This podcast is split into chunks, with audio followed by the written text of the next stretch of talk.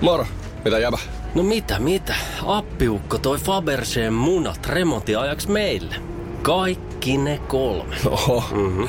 on sulla kotivakuutus kunnossa. Meikäläinen ihan tässä töihin vaan menossa. No YTK! Onhan sulla työttömyysvakuutus kunnossa. Työelämähän se vasta arvokasta onkin. Kato ansioturvansa alle 9 eurolla kuussa. YTK Työttömyyskassa. Kaikille palkansaajille.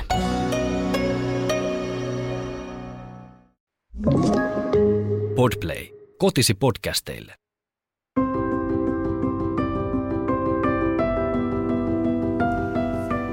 Tämä on Keskeneräiset äidit podcast. Sinulle, joka haluat kasvaa lempeästi kohti omanlaistasi äitiyttä, samaa tahtia lastesi kanssa, onnistuen ja epäonnistuen, omaa tietäsi etsien. Olet lämpimästi tervetullut mukaan.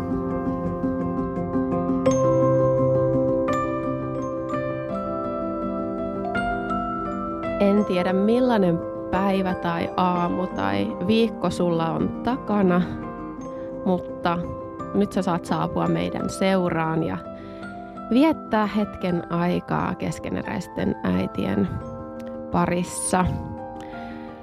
Täällä on Petra, Petra Saariranta. Mä oon kolmen lapsen äiti, kasvatustieteiden maisteri, erityisluokan opettaja ja ratkaisukeskeinen vanhemmuusvalmentaja. Ja tuolla toisella puolella maapalloa löytyy Täällä ollaan toisella puolella Kanadassa. Mä olen Säde, Säde Stenlyn, tutkija ja lääkäri. Ja kun tämä jakso tulee ulos, mä oon toivottavasti myös menestyksekkäästi väitellyt, eli olen sitten myös lääketieteen tohtori. Ihan mahtavaa! Joo, tähän sekoittuu tämmöinen kuin jännitys ja innostus ja kuumotus, mikä tulee tämmöisenä kikatuksena. No ihan varmasti. Ja kun tämä jakso tulee ulos, niin mä oon menestyksekkäästi toivottavasti juhlinut tätä tilaisuutta. Jep.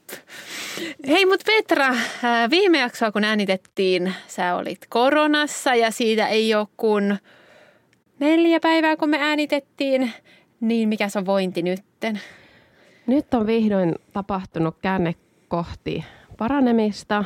Ähm, eilen oli eka päivä, että alkoi tuntua siltä, että hei, että nyt mä ihan oikeasti ehkä oon paranemassa tästä ja, ja tänäänkin sain herätä tähän aamuun paremmalla fiiliksellä. Toki niin kuin äänestäkin kuuluu, niin, niin kyllähän merkkejä siitä on, että tässä on aika kovasti sairasteltu, mutta, mutta, mutta näillä näkymin mä pääsen huomenna töihin, niin siitä mä oon tosi, tosi iloinen, että pikkuhiljaa saadaan ta- taltutettua korona minustakin.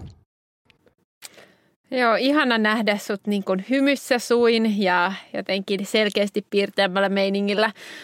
Toki niin kuin siis tosi iso kiitos mun ja kuulijoiden puolesta, että, että halusit äänittää sen, sen merkittävän viime jakson, että saadaan jotenkin vertaistukea tähän maailman tilanteeseen meidän kuulijoillekin ja meille itsellekin. Nimenomaan. Eihän sitä tiedä, jos vaikka se oli se käänteen tekevä juttu, että mä pääsin tähän vertaistuelliseen ilmapiiriin, niin lähti paranemisprosessi käyntiin, koska tämä on usein hyvin parantavaa ja hoitavaa tämä podcastin tekeminen ja teidän kanssa vuorovaikuttaminen, niin, niin kyllä me uskotaan, että sillä on myönteisiä vaikutuksia monella tasolla. Todella, todellakin. Ja siis täytyy sanoa, että, että kun mä kuuntelin uudestaan läpi sitä jaksoa, niin se oli kyllä itsellekin tärkeä jakso. Ja jotenkin semmoisia asioita, mitä, mitä siellä sanottiin. Myös Petra sanoi siitä, että miten äidit, isät, vanhemmat on elänyt erikoisvaiheita, kriisiä läpi niin kun kaikissa ajoissa. Niin, niin se oli mulle jotenkin semmoinen kyllä – tärkeä ajatus ja se oli hyvä kuulla uudestaan, niin kiitos Petra siitä. Kiitos sulle. Mä kuuntelin sitä jaksoa läpi ja, ja tota, olin taas sillä tavalla ihmeessäni, että to, mitäs mun ajatukset noin meni, että mä olin kyllä varmaan vähän vielä kipeä, mutta ihan hyvä siitä tuli. Oli tosi hyvä, kyllä. Ja tänään sitten päästään vähän mun väitöskirjan teemoihin joita oli siis elintavat ja onnellisuus. Me käsiteltiin sitä onnellisuuspuolta jo vähän jaksossa numero 58, voiko onnellisuuteen vaikuttaa. Mutta tänään puhutaan vähän enemmän siitä, että miten äidiksi tullessa itsestä huolehtiminen ehkä muuttuu. Ja sitten vähän, että mitä näkökulmia mun väitöstutkimus voisi siihen myös tuoda.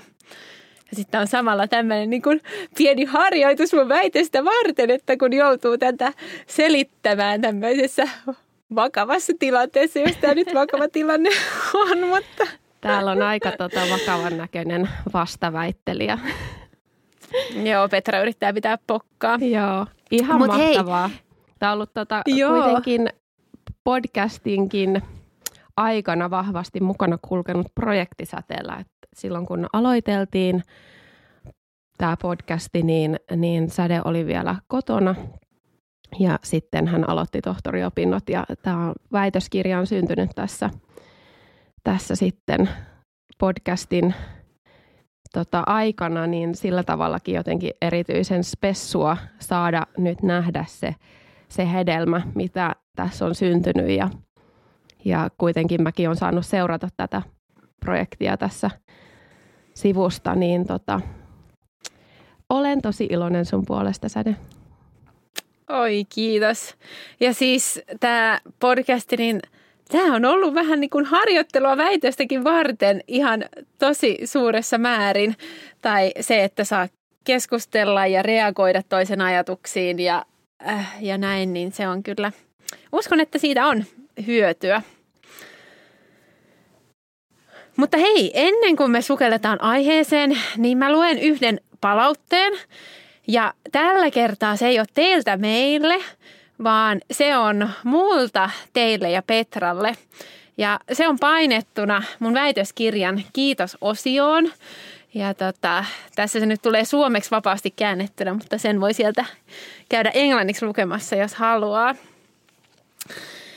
Petra, olen ollut etuoikeutettu, kun olen saanut oppia monista taidoistasi ja olet ollut upea ja positiivinen podcastaja ja kollega, mikä on auttanut minua kehittymään viestijänä ja kasvamaan moniammatillisessa dialogissa. Olen myös kiitollinen kaikille seuraajillemme, jotka ovat roh- rohkaisseet ja kannustaneet meitä meidän podcast-taipaleen aikana. Oo, ihana. Voi mä ihan otettu. Varmaan niin kuin, Yeah. niin kuin muidenkin puolesta, että me ollaan päästy tällä tavalla mukaan.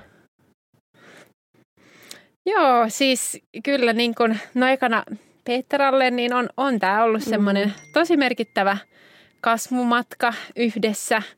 Ää, mitä kaikkea tässä on saanut kasvaa, niin ammatin ulkopuolelta, mutta sitten myös nimenomaan sitä viestintää ja sitten sitä eri tieteen alojen keskustelua, niin se on ollut myös tosi antoisaa. Ja sitten teille seuraajat, niin siis me ollaan molemmat ihan äärettömän kiitollisia siitä, että te ootte siellä ja myös erityisen kiitollisia kaikista viesteistä, mitä te olette laittanut, koska jos me ei oltaisi saatu yhden yhtä viestiä tänä aikana, niin ei me oltaisi tässä. Mm. Ja, ja niin kun, kyllä niillä on ollut ihan tosi iso merkitys, että me ollaan kuultu, että, että näille meidän ajatuksille on vastakaikuja ja niillä on merkitystä. Niin sen takia jotenkin koki, että senkin haluaa laittaa sinne, koska, koska kyllä, no siis ihan podcastin kannalta, mutta kyllä semmoisen niin kuin oman tekemisen itsetunnon kannalta myös sillä on ollut tosi iso merkitys, että tämä podcast on, on saanut hyvää palautetta ja sillä on ollut merkitystä. Eli iso kiitos sulle siellä, kun kuuntelet. Iso kiitos sulle, jos olet laittanut viestejä ja te kaikki voitte ottaa sen kiitoksen, mikä on sinne painettuna ihan omalle kohdallenne. Kiitos Säde.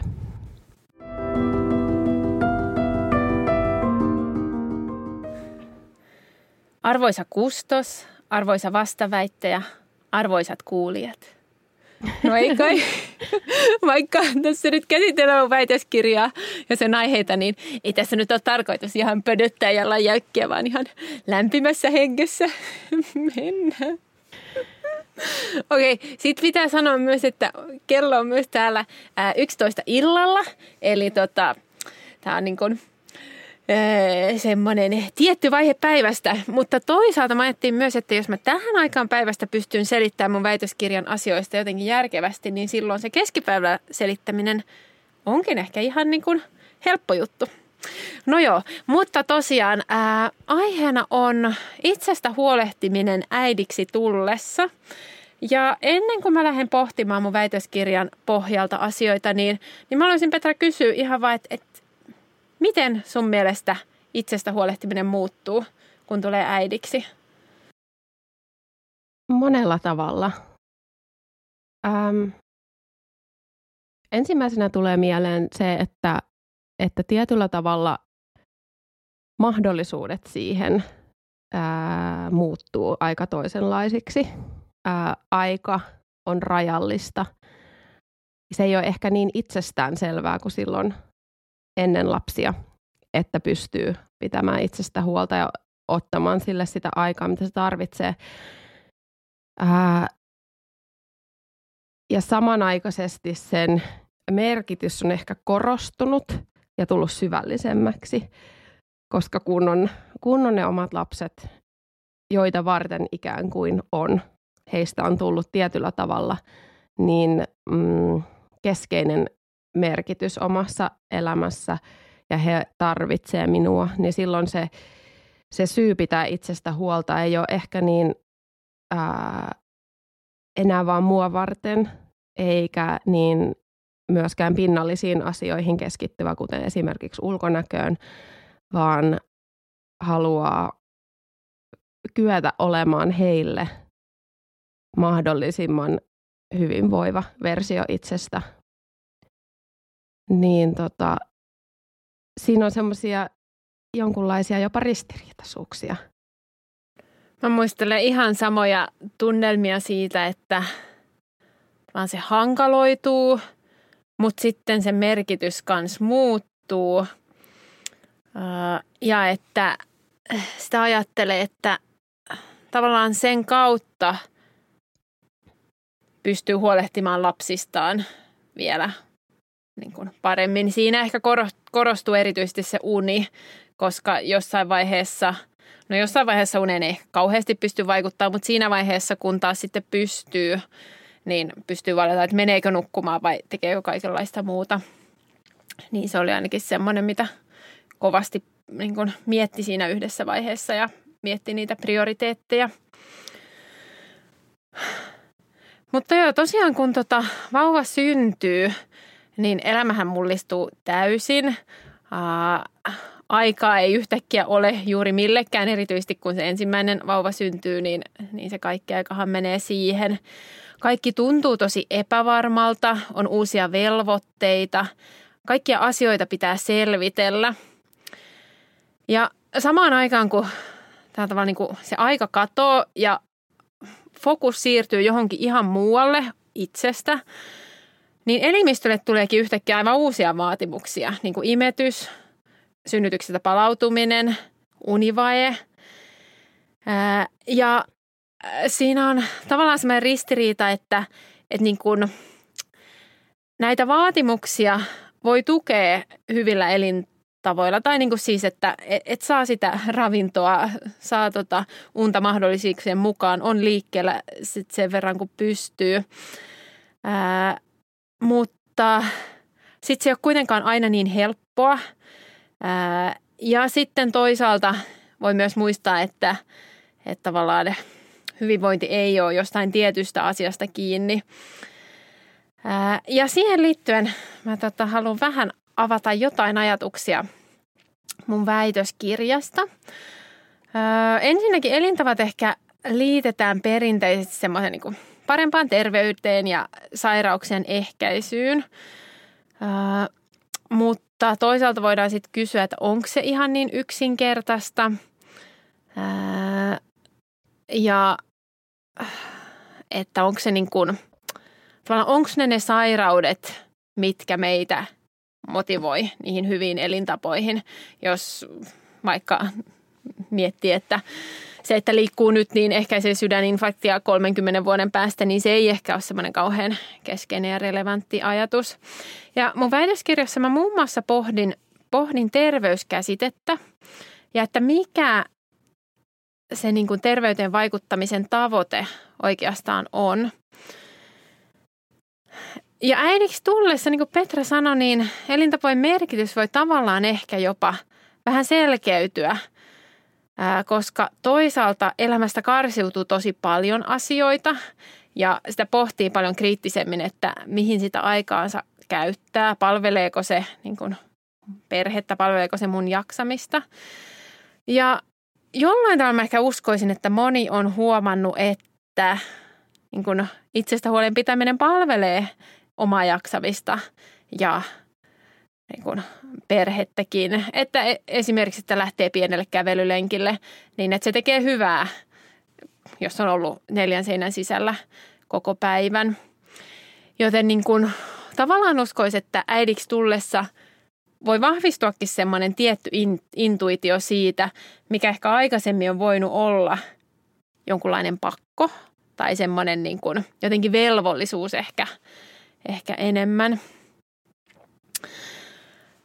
Ja aikaisemmin terveyttä on ajateltu aika, tai sanotaanko, että terveyttä on määritelty mustavalkoisemmin niin kuin sairauksien puuttumisena ja tämän WHOn perinteisen määritelmän mukaan täydellisenä fyysisen, psyykkisen ja sosiaalisen hyvinvoinnin tilana, mikä nyt on hyvin ää, epärealistista lähes kaikille.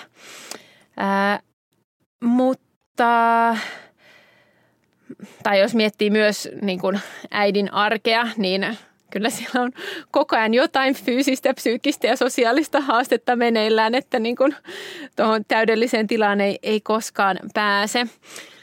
Ja tätä määritelmää on, on uudistettu ja sen mukaan terveys on kykyä sopeutua ja itseohjautua sosiaalisten, fyysisten ja emotionaalisten haasteiden kohdatessa. Ja mä pysähdyin pohtimaan tätä määritelmää ja totesin, että – että siis äidin elämän näkökulmasta lähes jokainen osa tätä niin määritelmää on keskeisiä ää, ja niitä myös vaaditaan äidiksi tullessa.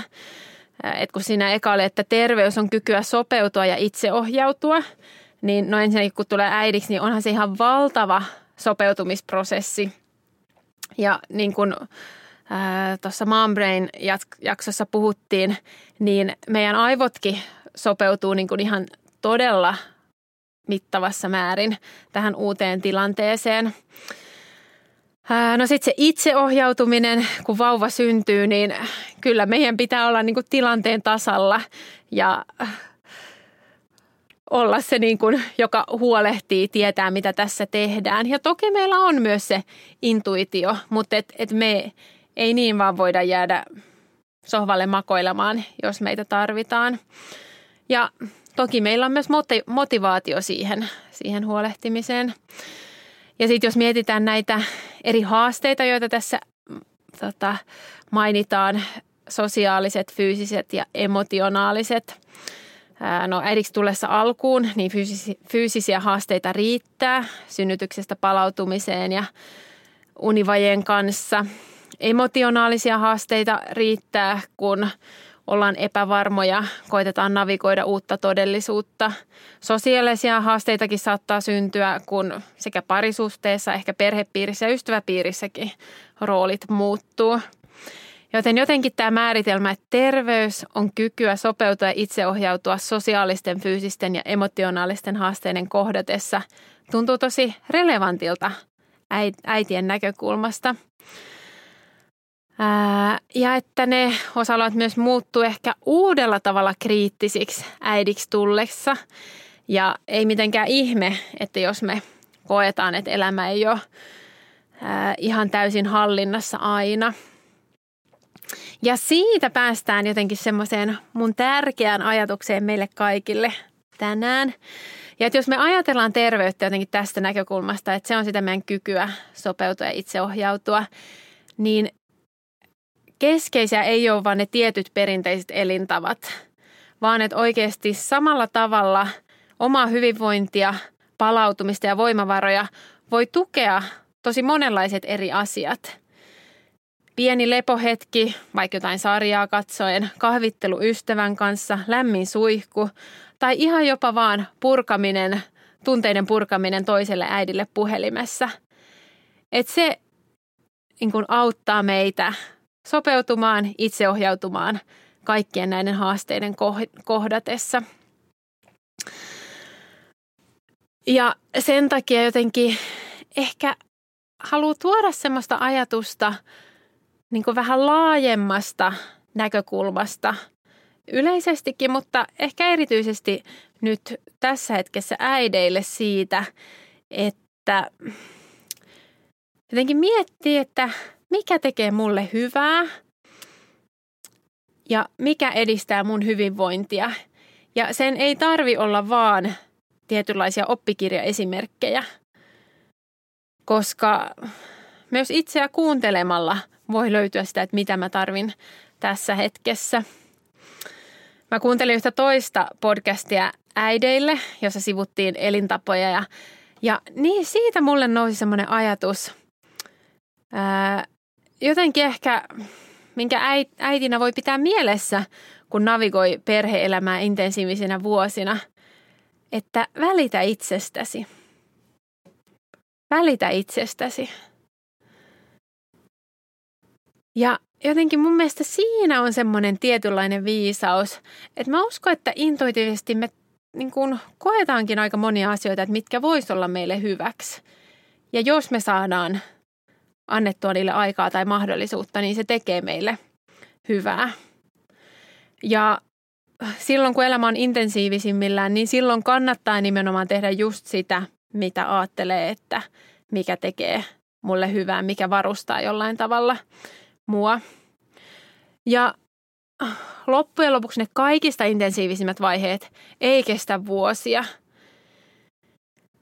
Ja sitten jossain vaiheessa, kun voimavarat taas lisääntyy, voi miettiä, että mitä asioita ehkä voi lisätä, miten voi monipuolistaa. Ja mulle tuli tämmöinen ajatus, että, että sitten kun voimavarat vähän lisääntyy, eikä jaksa vaan tästä yhtä tai kahta asiaa, niin voi pitää mielessä tämmöisen ajatuksen kuin, että välitä itsestäsi sateenkaaren väreissä. Ja tämä tulee ää, osittain siitä ajatuksesta, että syö sateenkaaren värit, mutta tässä yhteydessä niin viittaa siihen, että tekee erilaisia asioita. Että niin kuin, ei keskity vaan niihin tavallaan perinteisiin elintapoihin, vaan oikeasti tekee myös semmoisia asioita, mitkä hoitaa mieltä, omaa palautumista, omaa hyvinvointia. Ja jotenkin jollain tavalla uskoo, että siihen, tai siinä on semmoista kokonaisvaltaisen hyvinvoinnin tukemisen avaimia. Mahtavaa. Tässä oli ihan huikeita ajatuksia, Säde. Mä oon kirjoittanut tänne sivun täyteen muistiinpanoja. Mistä me lähdetään perkamaan tätä? Anna vaan tulla sieltä, no eikö? No jos mä tota, aloitan tuolta ylhäältä, niin tota,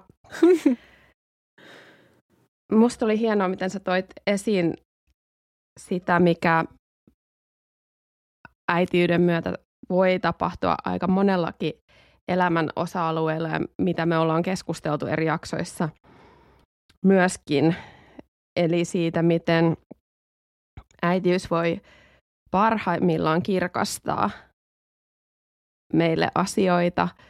Se on niin kuin kiirastuli, joka karsii ylimääräistä ja tuo uudenlaista perspektiiviä. Ja sä puhuit tästä, että että miten näkökulma itsestä huolenpitämiseen voi muuttua siitä velvollisuuden tunnosta, että mun täytyy siihen, että mä saan. Ja se resonoi mus itsessä tosi vahvasti, miten sellainen mindset shift on tapahtunut itsessä äityyden myötä, että et ne ei tunnu sellaisilta velvollisuuksilta niinkään, vaikka päästä, päästä lenkille. Se on nimenomaan sitä, että mä pääsen lähtemään sinne lenkille. Ää, ja siinä on ehkä tapahtunut sitten se, miten sä kuvasit sitä, että ää, sä puhuit siitä, että mikä tekee hyvää, että mieti sitä, mikä tekee itselle hyvää. Ja mä kirjoitin tänne, että, mi, että kun on tapahtunut se oivallus siitä, mikä tekee mulle hyvää versus mikä tekee minusta hyvän jollain tavalla. Mm. Oo. Niin, Tuon mä voin ottaa mulle väitökseen tämmöisen, no ei, ei. niin tota, ja että kun sen oivaltaa, että kyse onkin niistä asioista, jotka tekee mulle hyvää ja pystyy intuitiivisesti kuuntelee sitä, että, että mikä oikeasti tekee mulle hyvää, niin silloin pystyy myöskin ehkä jollain tasolla vapautumaan niistä velvo- velvoittavista ulkopuolelta tulevista ajatuksista siitä, että mikä tekee minusta nyt hyvän, joka on ehkä enemmän semmoinen, niin kuin sä puhuit tästä pe- perinteisestä ajatuksesta siitä, että millainen on se terve ihminen ja hän toimii näin ja hänellä on niin kuin nämä markkerit siinä.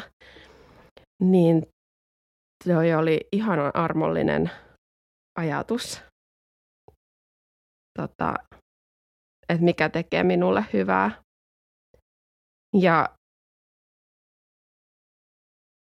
ja sitten tota, mä ympyrän täältä oikein tässä hetkessä. Ja tota, koska sä sanoit, että, tai puhuit siitä, että tässä hetkessä ja, ja siitä, että ne on vaiheita ja siitä sopeutumisesta, että se on prosessi ja vaihe.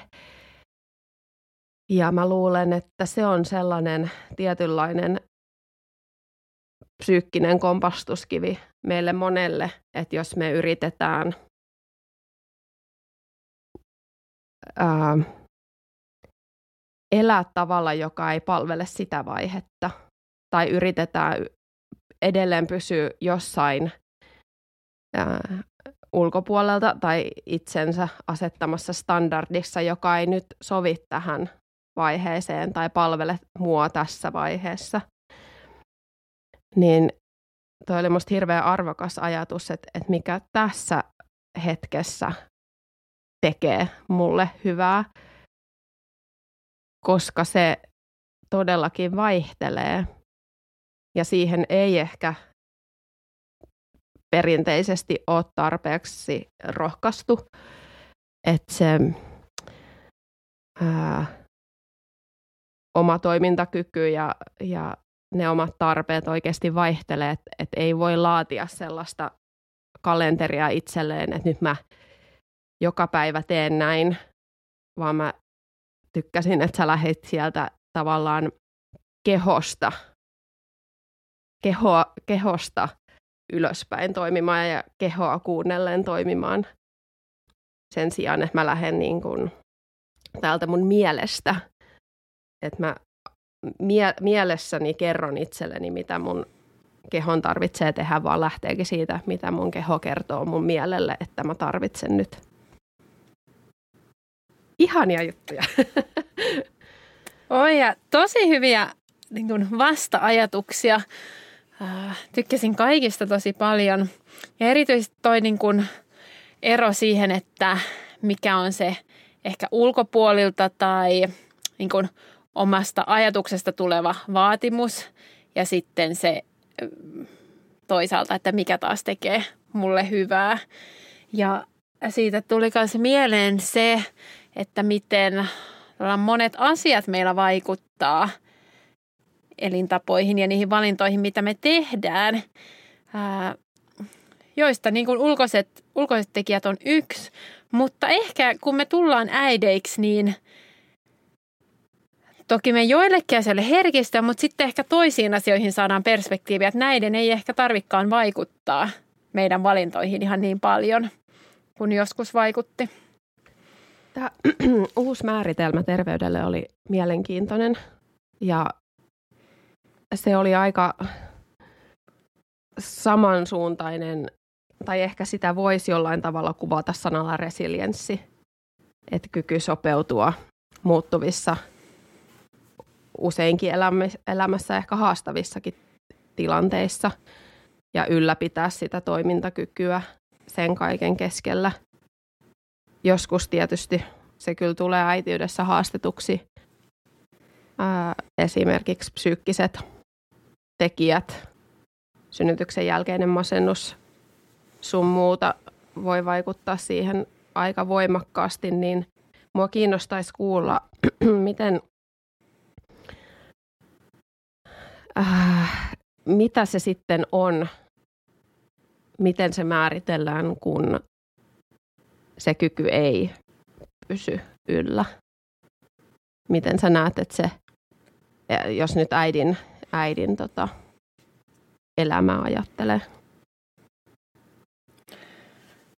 Niin kuin tarkoitatko tavallaan, että jos tavallaan se resilienssi tai se terveys niin kuin jollain tavalla pettää, mm. niin kuin, että miten se määritellään? Niin.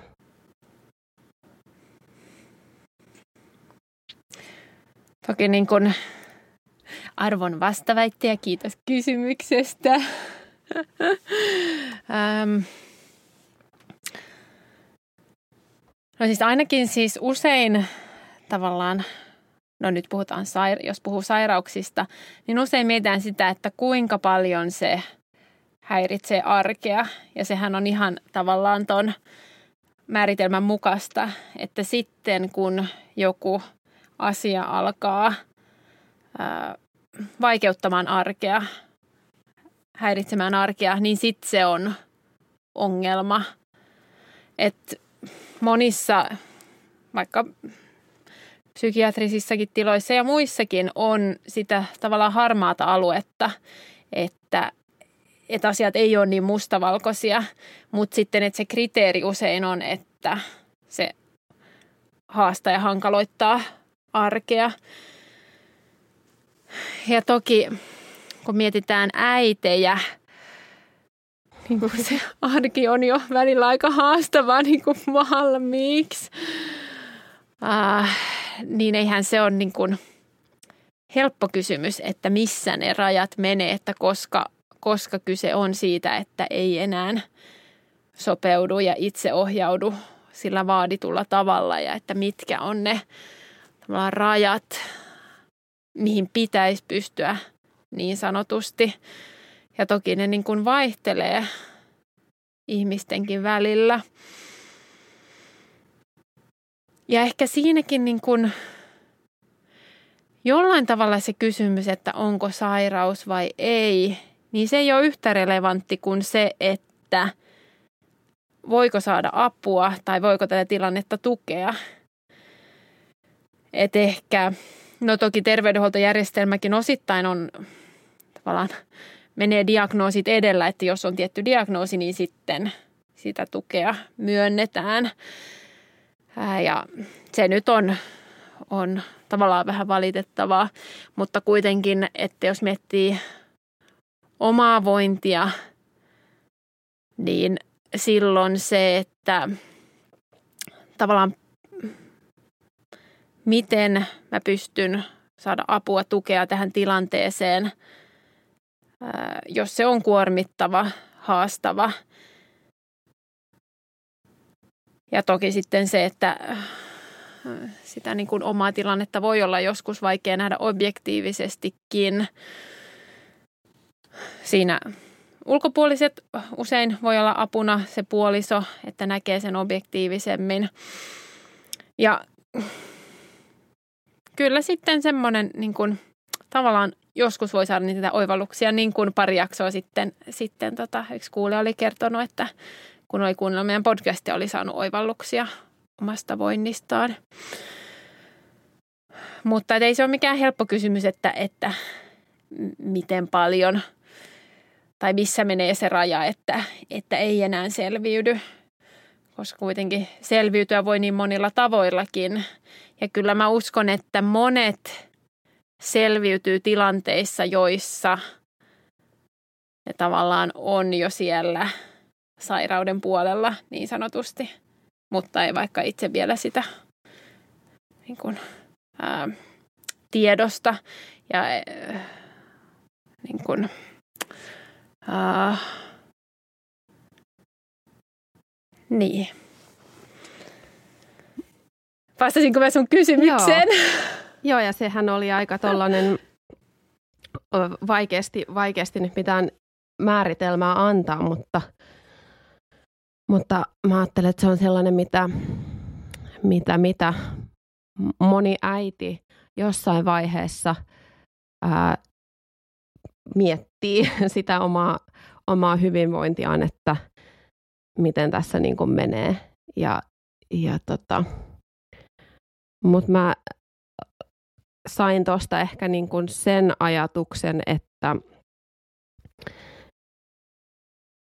että se, että lähtee liikkeelle siitä kuulostelusta ja saa muilta ihmisiltä ajatuksia siihen ja, ja tota, lähdetään etsiä niitä tavoja, tapoja, millä sitä hyvinvointia voisi tukea eri keinoin, ää, vaikka ei mitään diagnoosia sinänsä siihen tarvitse. Ja mä toivon, että siihen suuntaan ollaan niin kuin menossakin yhteiskunnassa, että, että, tota, että ei mennä sairaus edellä niin paljon. paljon. Mulla tuli, mulla tuli jostain syystä mieleen sellainen äh, sanonta, että it's not enough to survive, you must thrive. Ja tietyllä tavalla, miten, miten ää, äitiyden, vanhemmuuden ää, taipaleella on sellaisia ajanjaksoja, jossa se voi tuntua sellaiselta survivalilta. Ja, ja tota, se ei tietyllä tavalla välttämättä ole epänormaalia, kun olosuhteet on tietynlaiset, että se on semmoista survivalia. Varmasti jokainen, joka on kaameesta univelasta kärsinyt ja vanhemmuuden alkutaipaleen sopeutumisprosesseissa elänyt, niin on voinut kokea, kokea sellaista survivalia, mutta, mutta, mutta ehkä sitten, jos ajattelee, että sitten se ikään kuin se sopeutumisvaihe vaihe on mennyt jo ohi ja, ja tietyt haastavat vaiheet on mennyt ohi ja, ja olotila ei edelleenkään muutu, niin se on ainakin sellainen hälyttävä, hälyttävä juttu sitten. Mutta että et tavallaan musta tässä on ää, tietyllä tavalla armollista ehkä meille äideille se ajatus siitä, että se kyky sopeutua ja, ja ylläpitää toimintakykyä, mutta että sun ei ta, et, et se on epärealistinen ja joskus aika ää, painostavakin ajatus, että, että äitinäkin pitäisi koko ajan thrive ja olla jotenkin parhaimmillaan mm. ja niin kuin elämänsä hu, hu, huipputerveyden tilassa – niin että jos joskus niiden rimojen laskeminen siinä mielessä voi, voi auttaa siinä armollisuudessa, että, että tämä vaihe mennään näin. Joo, kuulostaa niin kuin aavistuksen vaativalta niin kuin tämä thriving as a mom, mutta, tota, ää, mutta siis toki siinä on se jotenkin pointti kyllä, että jos se on – aina vaan tahmeita survivalia, niin sitten ehkä voi pysähtyä sen äärelle. Tuohon uh, tuli vielä mieleen tai haluan lisätä siihen, että toki on niitä niin kuin, tiettyjä semmoisia tunnusmerkkejä, uh, jos nyt erityisesti mietitään mielen haasteista mielenterveyden haasteista, Äh, että just jos semmoista asiat, jotka yleensä tuottaa iloa, niin ne ei tuota iloa tai ei tunnu missään. Ja on enemmän itkusuutta ja ruoka ei maistu ja enemmän negatiivisia ajatuksia itsestä. Ja tavallaan monia näitä asioita samalla kertaa ää, äh, pitemmän aikaa, niin, niin sitten ne on muun muassa semmoisia merkkejä niin kuin siitä, että on, on hyvin kuormittunut ja että, että masennuskin voi olla, olla kyseessä –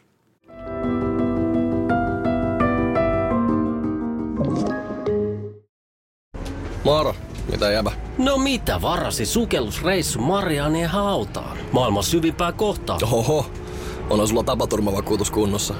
Meikäläinen ihan tässä töihin vaan menossa. No why TK? Onhan sulla työttömyysvakuutus kunnossa. Työelämähän se vasta syvältä voikin olla. Kato ansioturvan saa alle 9 eurolla kuussa. YTK Työttömyyskassa. Kaikille palkansaajille. Ja nyt on tullut aika päivän huonolle neuvolle.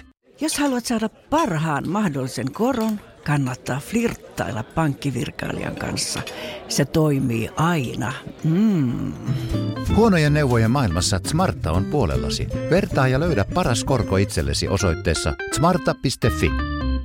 Onko sinulle kertynyt luottokorttimaksuja, osamaksueriä tai pieniä lainoja? Kysy tarjousta lainojesi yhdistämiseksi Resurssbankista. Yksi laina on helpompi hallita, etkä maksa päällekkäisiä kuluja. Resurssbank.fi Ja mä voisin ihan vähän jatkaa noihin, äh, vähän noihinkin teemoihin liittyen, äh, kun on tosiaan nämä perinteiset elintavat, mutta sitten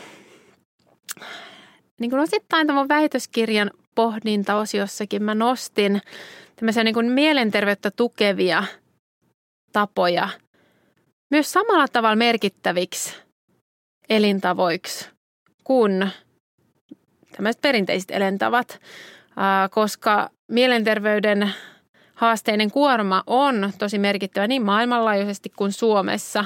Suomessa muun muassa ää, mielenterveyden häiriöt on noussut merkittävimmäksi sairaspoissaolojen syyksi.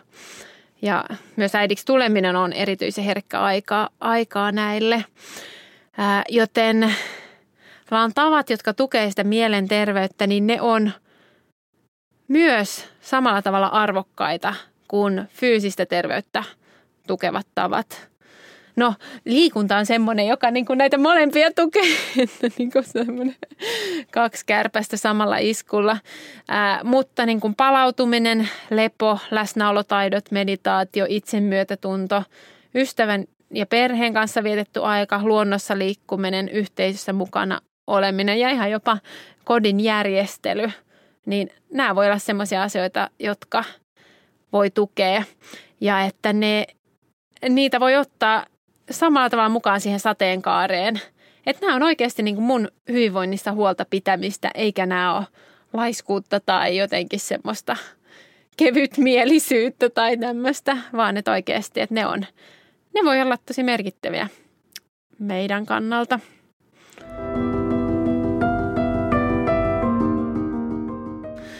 Sitten mä ajattelin sanoa ihan muutaman ajatuksen tota, elintavoista, ehkä näistä perinteisimmistä elintavoista, mitä, mitkä, tota, mitkä voi ehkä jotenkin tuoda niin semmoista positiivista uutta vivahdetta.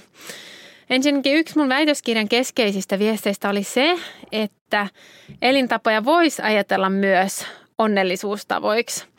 Ää, kun tosiaan mun väitöskirjatutkimuksessa hyvät elintavat ja niiden positiiviset muutokset ennusti parempaa onnellisuutta myöhemmin elämässä vielä niin kuin yhdeksän vuoden jälkeen. Ja jos jotenkin semmoiset tietyt elintapoihin liittyvät valinnan tuntuu tahmeilta, niin ajatus siitä, että ne tukee sitä omaa onnellisuutta, voi olla semmoisia mielekkäitä motivaattoreita. Niin kun täällä Vancouverissa sataa aika paljon ja välillä tulee semmoinen, että no mennään vaan autolla sinne koululle tai että mä lähden hakemaan lapsia autolla koululta. Ja toki joskus näin teenkin, mutta, tota, mutta jos kyse on vain siitä, että no viitsinkö mä äh, tavallaan kävellä sinne sateessa vai en, niin sitten välillä mä oon alkanut miettiä, että, että no, että tässä niinku kävellessä mä kerrytän tätä omaa henkistä hyvinvointia ja onnellisuutta. Ja jotenkin se on semmoinen, niin kuin, sitten on semmoinen positiivinen ajatus, että no, että mä lähden tonne ja se niin kuin, tekee hyvä, hyvää mulle ja niin kuin, se, siitä on tullut jotenkin semmoinen – positiivisempi sävy siihen. Ää, ja semmoista niin kuin, klassisemmista elintavoista liikunta, ravinto, tupakoimattomuus ja kohtuullinen alkoholin käyttö. Mä uskoisin, että, että teillä kaikilla on niin kuin hyvä käsitys näistä suuntalinjoista.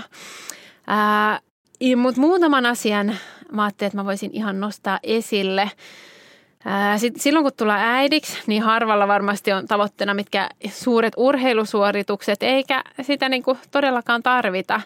Ja on todettu, että niin kuin jo 10 minuuttia päivässä kävelyä lisää hyvinvointia. Että niin kuin voi lähteä pienestä ja uskoisin, että, että tavallaan kun kokee hyvän siitä, niin sit voi saattaakin haluta joskus tehdä enemmänkin.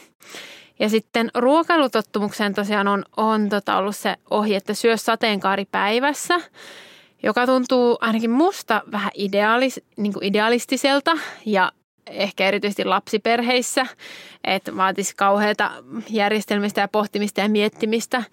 Mutta mä oon kehittänyt siitä itselle semmoisen vähän kevyemmän ajatuksen ja mikä mun mielestä on ihan toimivakin, että, että osta sateenkaari ja syö se. Että ostaa niinku erilaisia juttuja ja sitten, että, että jos sitä nyt syö viikon kuluessa erilaisia juttuja, niin, niin sillä ei lopulta oikeastaan merkitystä verrattuna siihen, että syökö ne yhden päivän aikana.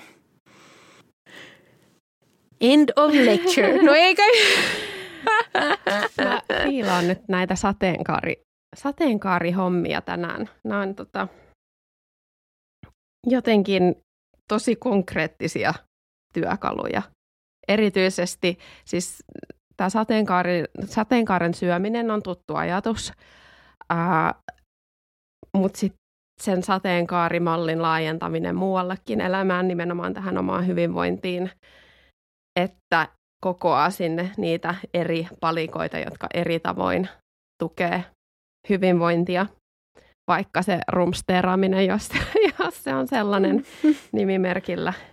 Minä olen se, se nainen, joka tota, muuttaa kämpän järjestystä sillä aikaa, kun mies on lasten kanssa leikkipuistossa ja se tukee mun hyvinvointia. niin, mm. tota, todella hyvä konkreettinen helposti muistettava vinkki.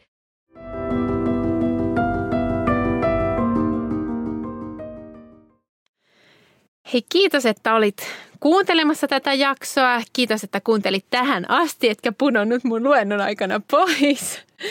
Ja se ajatus, minkä haluan jättää, niin on se välitä itsestäsi. Ja jos on voimavaroja, niin välitä itsestäsi sateenkaaren väreissä. Ihana. Se on ihan, tuosta me painetaan meille vielä joku, joku kahvimuki. Välitä itsestäsi ja jos on voima, voimavaroja, niin välitä itsestäsi sateenkaaren värissä. Joo, se on jotenkin semmoinen positiivinen ja iloa tuova. Kyllä. Ajatus. Ja armollinen minkä puolesta me aina täällä liputetaan.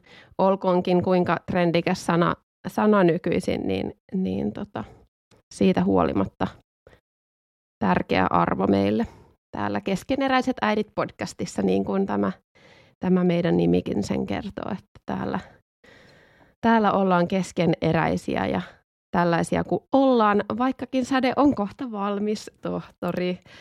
Ja odotan, odotan innolla näitä Karonkan jatkoja, jossa olen, äh, jos vaan terveys sallii, niin mukana, mukana, mukana bailaamassa ja, ja juontamassa. Ja siitä jutellaankin tämän äänityksen jälkeen vähän niistä mun tulevista suurista juontotehtävistä, eikö vaan? Petra on saanut vähän nakkeja tässä, kun on hyväksi todettu puhekyvyt. Näin voi käydä. Näinpä. Hei, mutta kiitos, että olit mukana t- tällä kertaa ja toivotaan nyt oikein hyvää hetken jatkoa, päivän jatkoa sinne sulle. Ja jos tota, Ää, tai ota semmoinen pieni hetki tämän jälkeen ja pohdi vaikka tämän loppumusiikin aikana, että, että mitä sulle on se itsestä välittäminen. Mm. Ja jos oikein innostut, niin, niin ota siitä sun sateenkaaren yhdestä Chibaleesta kuva ja, ja laita someen meidät siihen, niin laitetaan niitä jakoon, niin voidaan inspiroitua toistemme sateenkaarihetkistä. Todellakin. Kiitos Sade sulle. Ähm, mä toivotan sulle lykkatilla nyt näihin viimeisiin hetkiin ennen sun suurta koitosta. Ää, nauti tästä loppu, loppumatkasta. Sä oot tullut todella pitkän matkaa. Saat olla itsestäsi valtavan ylpeä. Sä oot tehnyt ihan hurjan, hurjan duunin. Sen voi allekirjoittaa varmasti aivan jokainen, joka on seurannut tätä sisukasta ja sinnikästä naista, joka ennätykset paukkojan on pahtanut menemään tätä hommaa, niin nyt on aika vähän niin kuin lasketella maalia kohti ja todellakin nauttia niistä työnsä hedelmistä, joista mekin saatiin tänään nauttia, niin tota, ilon, ilon ja sellaisen nautinnon kautta, koska se matka on ollut monenmoinen ja siihen on sisältänyt monenlaisia tunteita, niin jotenkin ota itsellesi nyt kaikki tästä, tästä irti, koska elämässä ei ole kyse päämääristä, vaan matkasta ja niin myös varmasti tämänkin prosessin suhteen. Oi, kiitos Petra. Kauniita sanoja ja ihania neuvoja. Otan nämä kyllä mukaani ensi viikkoon. Kiitos. Kiitos sulle. Hei, seuraavaan kertaan. Silloin kuullaan taas seuraavan aiheen parissa, jota en itse asiassa muista tällä hetkellä. Tai tiedä, olemmeko edes päättäneet sitä, mutta seuraavassa Silloin tavataan. jatketaan. Yes, moi moi! Moi moi!